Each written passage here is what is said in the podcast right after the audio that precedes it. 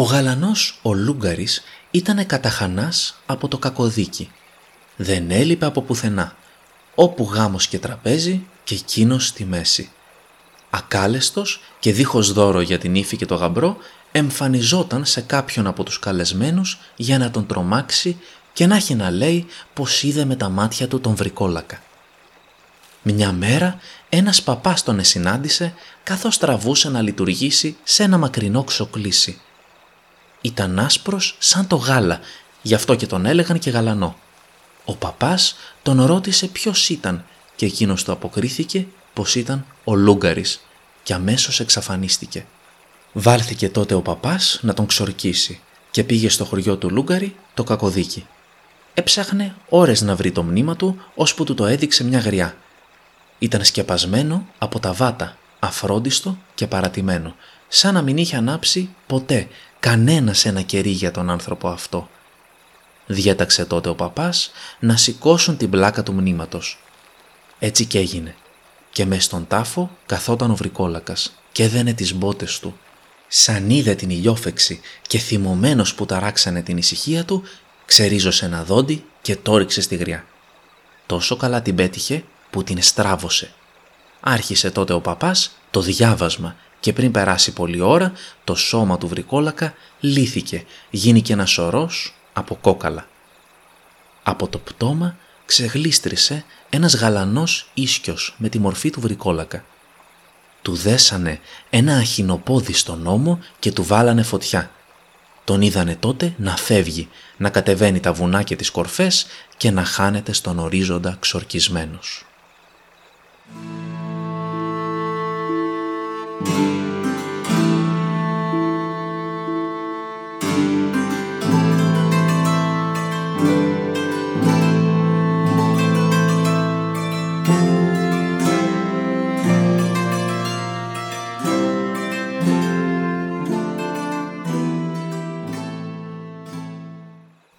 Ακούτε το The Mystic.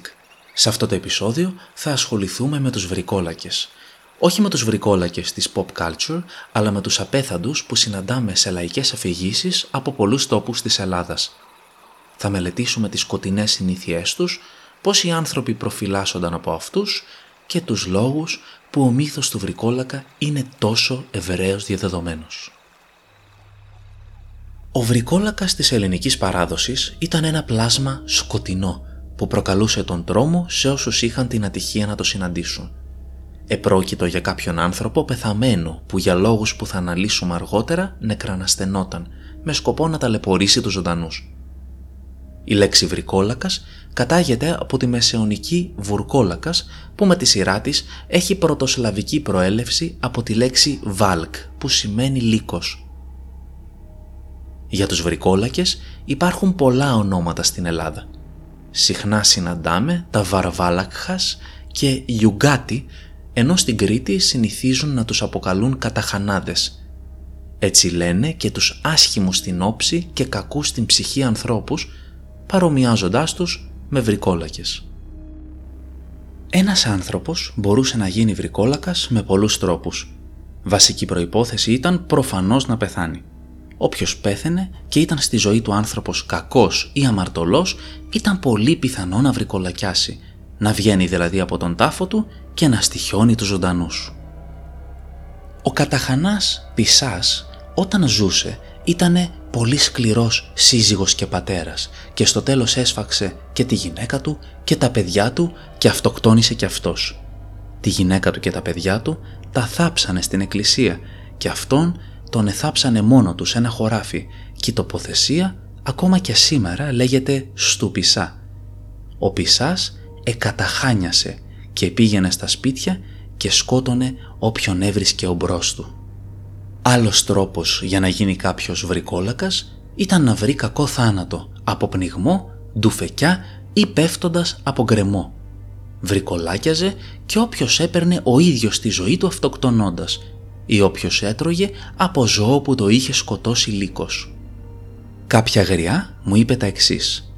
«Παιδάκι μου, εγώ θυμούμαι να λένε στα χρόνια μου για πολλούς που στοιχιώκανε και δεν στοιχιώνουνε όλοι οι άνθρωποι, αλλά εκείνοι που πάνε από κακό θάνατο, Όσοι πνίγονται, όσοι πάνε ποντουφέκι, όσοι βάζουν θηλιά και πνίγονται και όσοι πέφτουν πογκρεμό.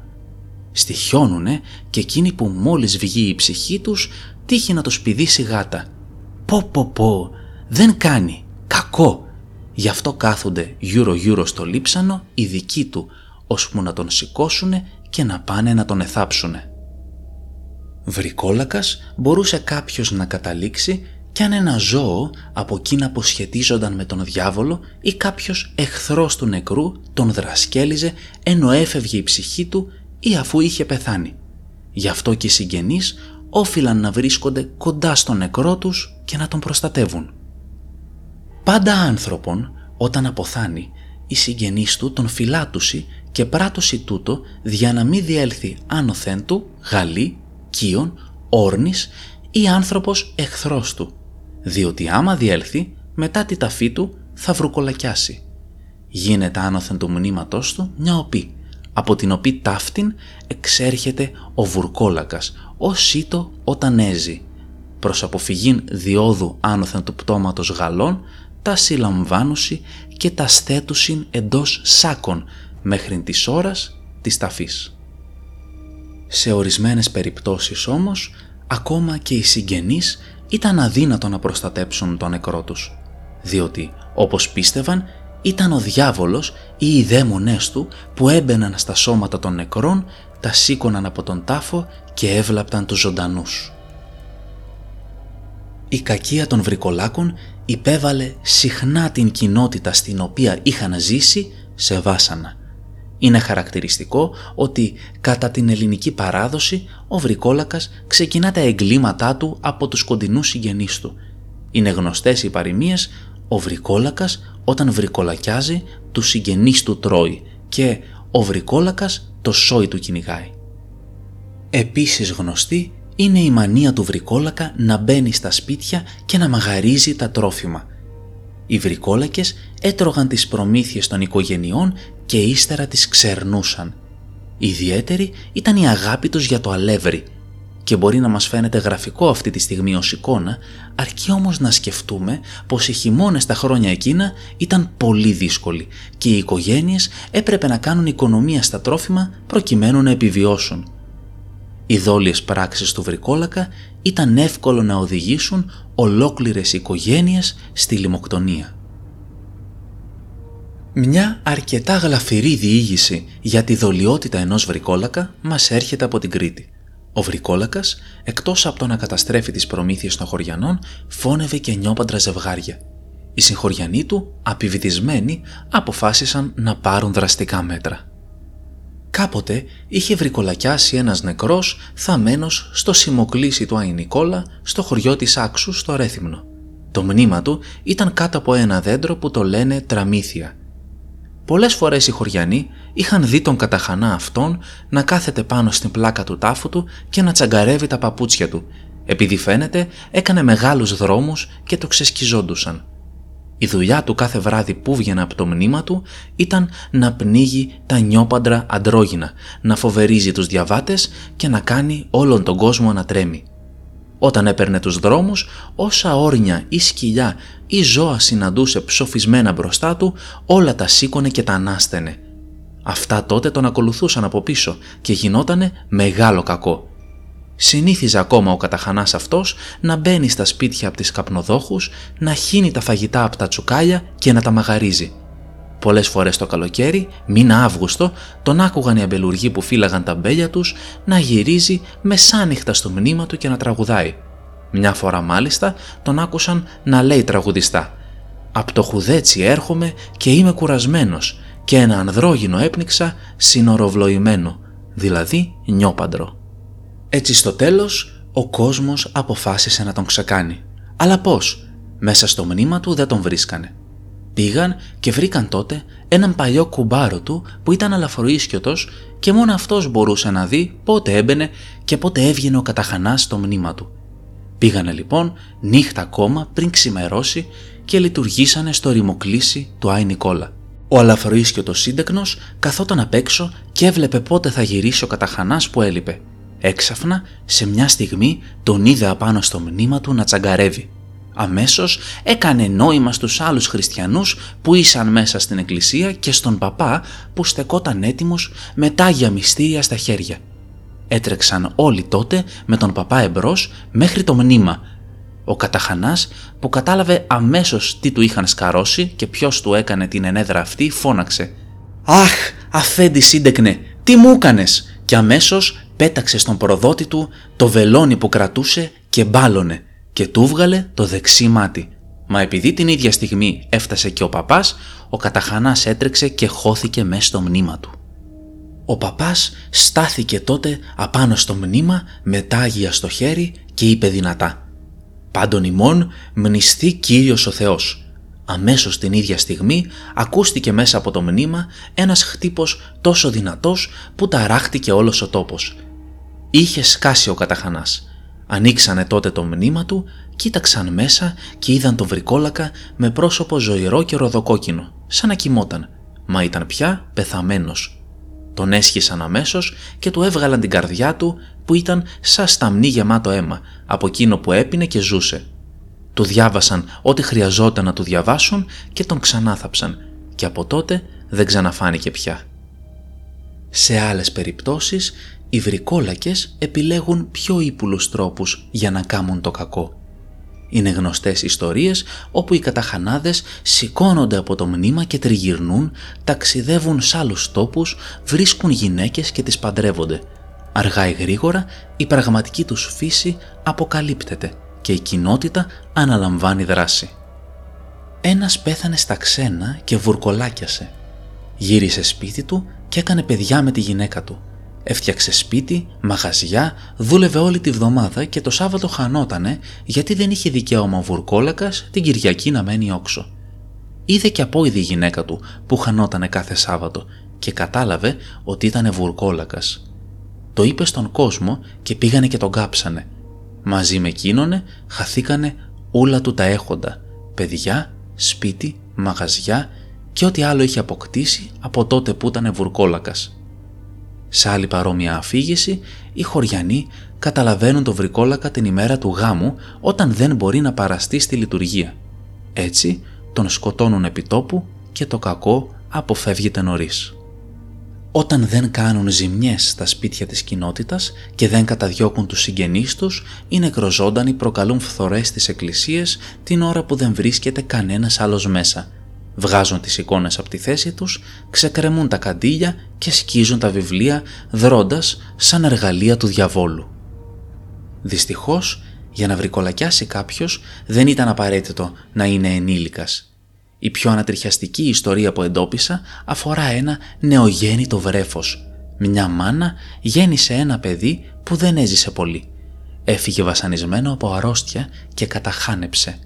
Έτσι έβγαινε από το μνήμα του τα βράδια, μποσούλαγε ως τα σπίτια όσων γυναικών είχαν πρόσφατα γεννήσει, έμπαινε μέσα και τις θύλαζε, πίνοντας το γάλα και το αίμα τους. Όταν οι χωριανοί κατάλαβαν την πονηριά του διαβόλου, κίνησαν για το μνήμα του παιδιού.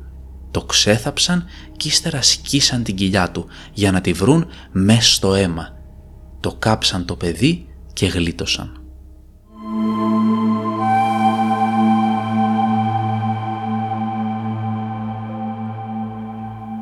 Η καύση δεν ήταν ο μόνος τρόπος που είχαν σκαρφιστεί οι άνθρωποι για να σταματούν τους βρικόλακες, αν και φαίνεται πως ήταν ιδιαίτερα αποτελεσματική. Μια φορά ήτονε ένας καταχανάς ο Γεωργίτους. Αυτός έβγαινε από τον τάφο κάθε βράδυ και πήγαινε στα σπίτια και τους εσπούσε πιθάρια, βαρέλια, πιάτα, έχινε το λάδι και έπειτα έφευγε. Πήγαιναν κάθε μέρα και τον έβρισκαν στον τάφο και του χαλούσαν τα μουστάκια και του έπαιρναν το τσιμπούκι. Την άλλη μέρα πήγαιναν και ξανάβρισκαν τα μουστάκια στριμμένα και το τσιμπούκι στο στόμα. Αυτό γινόταν μέχρι ότου τον διαβάσαν οι παπάδες και δεν είχε δικαίωμα να πειράζει. Κατόπιν τον εξέθαψαν, του έβγαλαν την καρδιά του, την έκαψαν και έτσι διελήθη. Παρόλα αυτά, εκείνοι που καίγανε τον βρικόλακα έπρεπε να είναι ιδιαίτερα προσεκτικοί διότι ακόμα και αν έμενε άκαυστο ένα μικρό κομμάτι του, εκείνος μπορούσε να αναγεννηθεί. Πάντως, ο καλύτερος τρόπος για να σταματήσει κάποιος έναν βρικόλακα ήταν να προλάβει τη δημιουργία του και οι άνθρωποι τότε είχαν σκεφτεί πολλά ενδιαφέροντα τελετουργικά τα οποία θα εμπόδιζαν το βρικολάκιασμα των πτωμάτων. Ένα από αυτά ήταν το χάραγμα ενός σταυρού ή μιας πεντάλφας από έναν ιερέα πάνω σε ένα κεραμίδι. Το κεραμίδι ύστερα τοποθετούνταν στο στέρνο του νεκρού για να μην μπορεί να σηκωθεί. Σε άλλες περιπτώσεις τρυπούσαν την κοιλιά του πτώματος για να μην μπορεί να παραμείνει μέσα του ο σατανάς εάν προσπαθούσε να το καταλάβει. Κάποιες φορές οι χωριανοί έριχναν χώμα από τους Άγιους τόπους πάνω στο μνήμα, πιστεύοντας ότι αυτό θα κρατούσε τον διάβολο μακριά από τον πεθαμένο. Αν αυτά δεν γίνονταν και ο πεθαμένος σηκωνόταν, μπορούσε να πλανιέται κάθε μέρα, όλη μέρα και όλη νύχτα, με εξαίρεση το Σάββατο, οπότε ήταν υποχρεωμένος να παραμένει στο μνήμα του. Το Σάββατο λοιπόν έβρισκαν ευκαιρία οι χωριανοί να φωνάξουν παπά να ξορκίσει το κακό ή να κάψουν οι ίδιοι το πτώμα. Πέρα από την καύση όμως υπήρχαν και πιο ειρηνικοί τρόποι για να τα βρουν οι συγγενείς με τον νεκρό. Λένε πως λίγο κρασί και λίγο λάδι στο προσκεφάλι του πεθαμένου μπορούσαν να τον ημερέψουν ώστε να αφήσει το ζωντανού στην ησυχία τους. Τους βρικόλακες τους αντάμωναν συχνά οι ζωντανοί και μασώζονται πολλές σχετικές αφηγήσεις. Σε μία από αυτές κάποιος νέος συναντά μεσοστρατής έναν καταχανά. Ο καταχανάς πήγε να τον πειράξει και ο νέος τον προειδοποίησε πως αν τον ξανάβρισκε στο δρόμο του θα τον σκότωνε. Πράγματι, όταν απάντησε ξανά το στοιχείο, ο νέος το έκοψε στη μέση με το τσεκούρι του και το παράτησε να ψοφήσει. Για κακή του τύχη όμως αυτό δεν ψόφισε. Κίνησε μάλιστα σπίτι του νεαρού και του πνίξε τη γυναίκα και το παιδί. Τυχερός ήταν όποιος διαβάτης είχε μαζί του ένα σκυλί ζέμπικο, δηλαδή τεσσερομάτικο. Τα τεσσερομάτικα σκυλιά έχουν βούλες πάνω από τα μάτια τους που μοιάζουν με οφθαλμούς και λένε πως έχουν μαγικές ικανότητες. Όταν ένα τέτοιο σκυλί συναντάει γιουγκάτι, το κυνηγά ώσπου να το αρπάξει. Όσο τρέχει να ξεφύγει, ο βρικόλακας φωνάζει ονόματα γνωστών του, ζητώντας βοήθεια. Αν κανείς δεν απαντήσει, το σκυλί με μεγάλο θόρυβο και μανία κατασπαράζει τον βρικόλακα. Την επόμενη μέρα, αν κάποιος ερευνήσει το σημείο της μάχης αυτής, θα δει στο χώμα τρεις σταλαγματιές αίματος. Σε κάποιες περιπτώσεις, Όσες προφυλάξεις και αν έπαιρναν οι άνθρωποι, ο φόβος τους για τους βρικόλακες δεν υποχωρούσε. Για το λόγο αυτό επέλεγαν να θάβουν τους νεκρούς τους σε απομακρυσμένα μέρη και συχνότερα σε μικρές βραχονισίδες, τα λεγόμενα βρικολακονίσια. Έτσι, ακόμα κι αν ο νεκρός σηκωνόταν, ήταν αδύνατο να τους βλάψει, καθώς πιστευόταν ότι ο βρικόλακας δεν μπορούσε να διασκήσει τη θάλασσα. Τέτοια νησάκια υπάρχουν στοιχείο στη Μύκονο, την Κρήτη και σε πολλά ακόμα μέρη της Ελλάδας. Για την πίστη των κατοίκων της τουρκοκρατούμενης Ελλάδας στους βρικόλακες μαθαίνουμε και από ξένους περιηγητές. Έχει γραφτεί από τον Φχανσουά Ρισάγντ, Γάλλο ιερέα και περιηγητή του 17ου αιώνα ότι ήταν πολλές οι δοξασίες και οι δυσιδαιμονίες που ενστερνίζονταν οι νησιώτες της εποχής. Μία από αυτές ήταν εκείνη των βρικολάκων ο Γισάρντ γράφει ότι οι βρικόλακες των νησιών ήταν τόσο θρασείς που περιφέρονταν μέρα μεσημέρι και μάλιστα σε μεγάλες ομάδες. Στη Σαντορίνη πήγαιναν στα χωράφια των αγροτών και μάζευαν τη φάβα τους. Άλλος περιηγητής γράφει για τη Σαντορίνη της ίδιας περίοδου ότι οι νεκροί συχνά επέστρεφαν στα σπίτια τους αφού τους είχαν θάψει. Για τυχείο είχε γραφτεί ότι οι κάτοικοι πίστευαν ότι αν ένα πτώμα δεν έλειωνε 40 μέρες μετά την ταφή του, βρικολάκιαζε.